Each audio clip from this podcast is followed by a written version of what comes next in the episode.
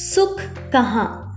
एक कोयल का बच्चा अपनी माँ से बोला, माँ, मेरे पंख काले हैं, अच्छे नहीं हैं, मुझे मोर के जैसे सुंदर पंख चाहिए। कोयल ने बहुत समझाया, पर वह मचलता रहा। बच्चे की जिद के आगे कोयल विवश हो गई और मोर के पास गई। उसने मोर से निवेदन किया, आपके पंख बहुत सुंदर हैं। इनमें से एक दो मेरे बच्चे के लिए दे दो। मोर दयालु था।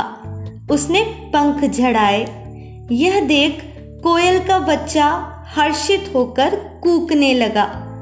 उसकी मधुर कूक सुन मोर का बच्चा मचल गया और मोर से कहने लगा, मेरी आवाज़ कितनी कर्कश है, बेसुरी है।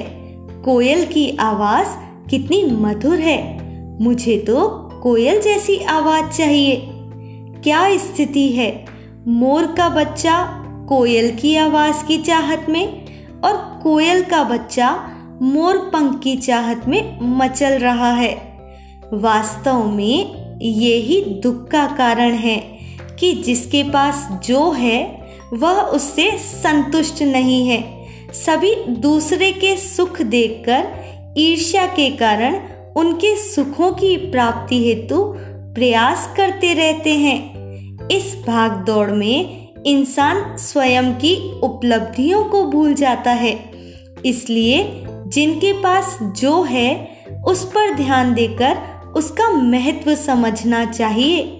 जिस दिन व्यक्ति इसका अनुसरण कर पाएगा, उस दिन उसकी आधी से ज़्यादा समस्याओं का समाधान स्वतः हो जाएगा।